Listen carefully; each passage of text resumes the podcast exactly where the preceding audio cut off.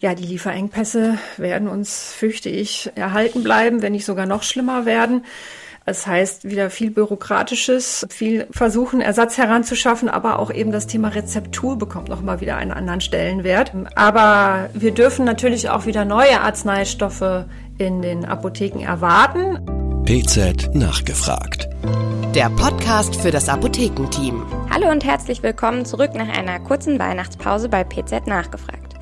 Mein Name ist Caroline Lang, ich bin Apothekerin und PZ-Redakteurin und ich habe heute gleich zwei meiner Kolleginnen aus der PZ-Redaktion eingeladen, um mit mir darüber zu sprechen, was in diesem Jahr sowohl auf politischer als auch pharmazeutischer Ebene auf die Apotheken zukommt. Als Redakteurin für Politik und Wirtschaft wird uns Melanie Höhn aus Berlin einen politischen Ausblick geben und Daniela Hüttemann als Apothekerin und Pharmazieredakteurin wird uns aus Hamburg berichten, was das Jahr 2023 pharmazeutisch bereithält. Hallo erstmal ihr beiden, schön, dass ihr da seid. Ja, hallo aus Berlin. Frohes neues Jahr von mir. Und moin aus Hamburg. Melanie, lass uns gerne mal mit den politischen Neuerungen starten. Welche neuen Regelungen für Apotheken sind denn zum Jahreswechsel bereits in Kraft getreten oder stehen kurz bevor? Ja, also nach fast zwei Jahren Übergangsphase ist zum Jahreswechsel das PTA-Reformgesetz in Kraft getreten. Da wurde ja in der letzten Podcast-Folge vor Weihnachten darüber gesprochen.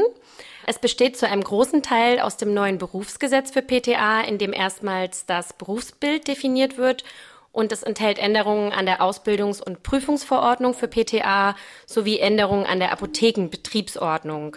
Ein dickes Brett ist dieses Jahr auch der Kassenabschlag. Der Gesetzgeber hat ja mit dem GKV Finanzstabilisierungsgesetz umfangreiche Sparmaßnahmen beschlossen, um die Finanzlücken von rund 17 Milliarden Euro zu schließen.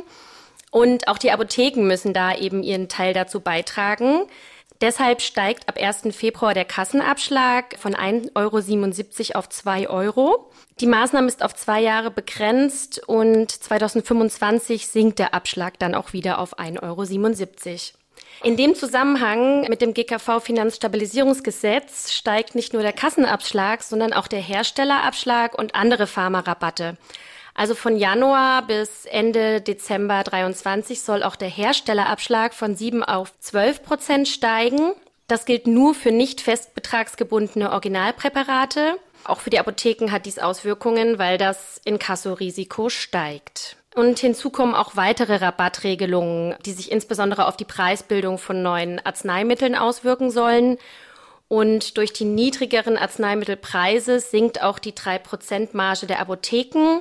Vielleicht noch eine dritte weitere Neuerung ist, dass die Tariflöhne steigen. Also nach 25 Jahren gibt es erstmals wieder einen Tarifvertrag für das Apothekenpersonal in Sachsen. Und dieser Tarifvertrag ist zum 1. Januar in Kraft getreten. Aber auch im restlichen Bundesgebiet sind die Tariflöhne zum 1. Januar automatisch angestiegen. Einige der Punkte, die du jetzt eben genannt hast, bedeuten ja für Apothekeninhaber und Apothekeninhaberinnen steigende Kosten. Wie sieht es denn mit den derzeit hohen Energiepreisen aus? Sind hier für 2023 Entlastungen für die Apotheken zu erwarten?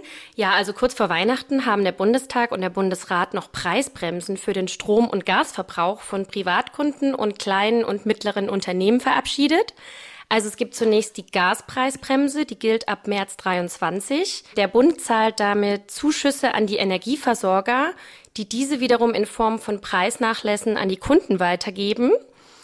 Und von Januar bis Februar bekommen Verbraucher und kleine und mittlere Unternehmen dann im März einen einmaligen rückwirkenden Entlastungsbetrag ausgezahlt. Und auch die Strompreisbremse soll dafür sorgen, dass Stromkosten insgesamt sinken.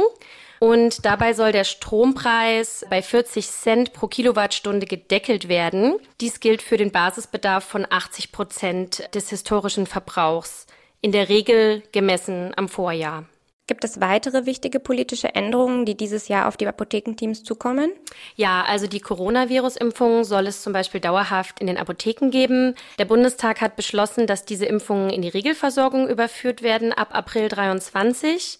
Und bis April 23 sollen der Deutsche Apothekerverband und der GKV Spitzenverband dazu Details aushandeln. Außerdem am 8. April sollen die Änderungen der Betäubungsmittelverschreibungsverordnung in Kraft treten. Damit soll die Versorgung der rund 80.000 Opioidabhängigen verbessert werden, in dem die pandemiebedingten Ausnahmeregelungen verstetigt werden. Das betrifft zum Beispiel die Verschreibung zur eigenverantwortlichen Einnahme des Substitutionsmittels bis zu sieben Tage, die mit der aktuellen Änderungsverordnung in eine dauerhafte Regelung überführt werden soll. Und außerdem sollen die Möglichkeiten einer telemedizinischen Konsultation bei der Verschreibung neu geregelt werden. Ein anderes Thema, das im letzten Jahr den Apothekenalltag maßgeblich mitbestimmt hat, waren Lieferengpässe. Sind denn hier in diesem Jahr politische Maßnahmen zu erwarten, die die Situation verbessern sollen? Also das Thema Lieferengpässe ist mittlerweile ein drängendes Thema in der Regierung geworden. Der Entwurf für ein Generika-Gesetz soll im Januar kommen und das Bundesministerium für Gesundheit hatte aber bereits vor Weihnachten ein Eckpunktepapier präsentiert. Geplant ist eine Reform des Vergaberechts bei Rabattverträgen. So soll nicht mehr automatisch der kostengünstigste Anbieter den Zuschlag erhalten, sondern es sollen auch der Herstellungsort und die Liefersicherheit maßgeblich sein.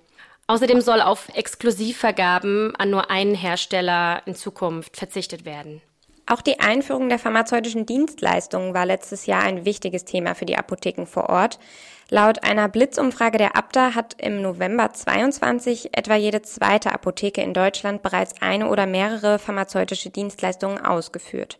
Daniela, vielleicht kannst du uns einmal sagen, wie ist denn hier das Stimmungsbild der Apothekenteams für das Jahr 2023? Werden mehr Apotheken dazukommen? Also, ob sie dazu kommen, ist äh, im Prinzip eine doppeldeutige Frage, weil also wollen tun die meisten, aber es ist eine Frage, ob sie es zeitlich und personell schaffen. Wir haben eine Umfrage in Auftrag gegeben und haben mehr als 2700 Apothekeninhaberinnen und Inhaber, angestellte Apothekerinnen und Apotheker sowie PTA aus insgesamt 883 Apotheken befragen lassen, wie sie denn mit dem Thema pharmazeutische Dienstleistungen umgehen. Und 75 Prozent finden die Möglichkeit, pharmazeutische Dienstleistungen jetzt anbieten zu können, erstmal positiv oder sogar sehr positiv. Also im Prinzip finden es erstmal die meisten gut. Drei Viertel sagen, das verbessert die Patientenversorgung. Zwei Drittel sehen das als Kompetenzerweiterung oder auch als ebenfalls zwei Drittel als Abgrenzung zum Versandhandel. Und 15 Prozent sagen sogar, sie hoffen dadurch ihren Umsatz steigern zu können. Kritik gibt's eben halt auch. Also zwei Drittel sagen halt, dass sie mangelnde zeitliche Ressourcen haben. 40 Prozent sagen, dass Personal fehlt. Ein Drittel sagen, sie haben keine passenden Räumlichkeiten. 18 Prozent jeweils kritisieren das Abrechnungsverfahren und die unzureichende Vergütung. Und 10 Prozent sagen, die Fortbildungskosten seien zu hoch. Aber was erfreulich ist, nur 10 Prozent sagen, sie haben Angst, dass sie die Ärzte damit verärgern könnten. Unterm Strich wollen viele Apotheker und Apothekerinnen das Ganze durchführen, allerdings stimmen die strukturellen Bedingungen nicht immer. Wie plant denn die Standesvertretung, die Apotheken hier zu unterstützen in diesem Jahr? Von der Abda gibt es bereits sehr viel Material zur Umsetzung und da ist weiteres Material in Planung, ähm, hat man mir erzählt. Vor kurzem gibt's neu noch einen Foliensatz für eine interne Teamschulung. Das heißt, wenn einer sich schon mal fortgebildet hat zu den pharmazeutischen Dienstleistungen, kann er den Rest des Teams dann auch selbst dazu schulen. Es gibt zum Beispiel auch relativ neu noch einen Infoflyer, den die Apotheken an die Ärzte in der Umgebung ausgeben können, denn das wird ja vor den Medikationsanalysen immer geraten, ähm, die Ärzte vorher zu informieren. Generell wird daran gearbeitet, diese ganzen Prozesse weiter zu verschlanken und den Papierkram zu reduzieren, es zu digitalisieren, aber das wird alles wahrscheinlich noch ein bisschen dauern. Relativ neu ist auch noch, dass man über mein Apothekenportal angeben kann, ob man in der Apotheke entsprechende Dienstleistungen anbietet. Und ja, es soll weitere Fortbildungsmodule geben und das Ganze soll dann auch noch beworben werden natürlich, damit die Patienten überhaupt wissen, dass sie einen Anspruch darauf haben. Es gibt bereits Werbematerial auf www.apothekenkampagne.de, so heißt die Seite der Abteilung. Da kann man sich schon mal Poster, Flyer, auch Social Media Sachen runterladen, um selber Werbung zu machen. Aber im Februar soll es auch eine groß angelegte Anzeigenkampagne in Zeitschriften geben, die sich eher so an die ältere Leserschaft richtet. Und im Sommer eventuell auch noch eine große Plakatkampagne an Bahnhöfen und anderen vielbesuchten Orten. Da ist ja einiges in Planung. Was kommt denn aus pharmazeutischer Sicht noch auf die Apotheken zu in 2023? Zum einen denke ich, dass das Impfen ein Thema bleiben wird. Da gab es ja auch schon erste Forderungen, dass das Impfen vielleicht sogar noch mal ausgeweitet wird, dass vielleicht noch mal sowas wie FSME oder Pneumokokkenimpfung dazukommen könnten. Aber das ist alles noch sehr vage. Ja, die Lieferengpässe werden uns, fürchte ich, erhalten bleiben, wenn nicht sogar noch schlimmer werden. Das heißt, wieder viel Bürokratisches, viel versuchen, Ersatz heranzuschaffen, aber auch eben das Thema Rezeptur bekommt nochmal wieder einen anderen Stellenwert. Aber wir dürfen natürlich auch wieder neue Arzneistoffe in den Apotheken erwarten. Also wie immer ist das, was jetzt der Verband der forschenden Pharmaunternehmen angekündigt hat für das kommende Jahr.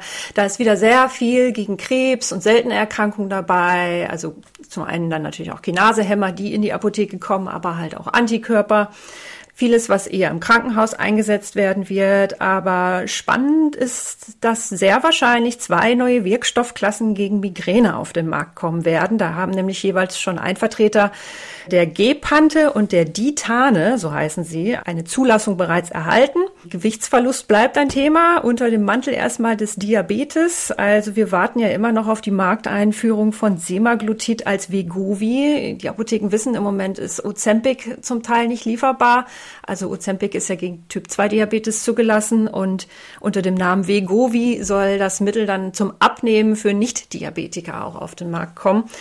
Das wird im Moment auch tatsächlich gerade auch in den USA, in den Social-Media-Kanälen schon wieder sehr gehypt. Und mit Tierzepatit ist dann noch ein weiteres Antidiabetikum quasi auf dem Sprung in den Markt. Das ist ein dualer GLP-1-Agonist und stimuliert gleichzeitig noch ein anderes Inkretinhormon. Und damit sollen 15 Kilo Gewichtsabnahme halt auch möglich sein. Aber wie gesagt, erstmal für Diabetiker gedacht. Da haben wir aber auch gleich eben so ein Problem, ob denn alles jetzt wirklich auch in Deutschland auf den Markt kommt und auf dem Markt bleibt, ähm, steht dann immer auf einem etwas anderen Blatt. Zum einen, weil zum Beispiel jetzt bei Simaglutid ist die Nachfrage weltweit so hoch, dass irgendwie noch keine reguläre Belieferung möglich ist in der neuen Indikation. Daher hat es Novo Nordisk hier noch gar nicht auf den Markt gebracht. Und im OTC-Bereich spannend. Wir haben seit dem 1. Januar noch ein neues Antiallergikum als OTC auf dem Markt, das Bilastin. Und was eventuell ansteht, was wir aber auch noch nicht mit Sicherheit sagen können, ist ein zweiter Versuch für einen OTC-Switch für Sildenafil gegen erektile Dysfunktion, dass es das demnächst eventuell auch nicht verschreibungspflichtig geben könnte. Aber auch das steht noch nicht fest. Ja, vielen Dank euch beiden für den spannenden Ausblick und Ihnen, liebe Zuhörerinnen und Zuhörer, für Ihr Interesse. Mehr Infos dazu, was die Apotheken 2023 erwartet, lesen Sie im aktuellen Titelbeitrag der ersten PZ-Ausgabe in diesem Jahr und natürlich auf PZ Online. PZ nachgefragt. Der Podcast für das Apothekenteam.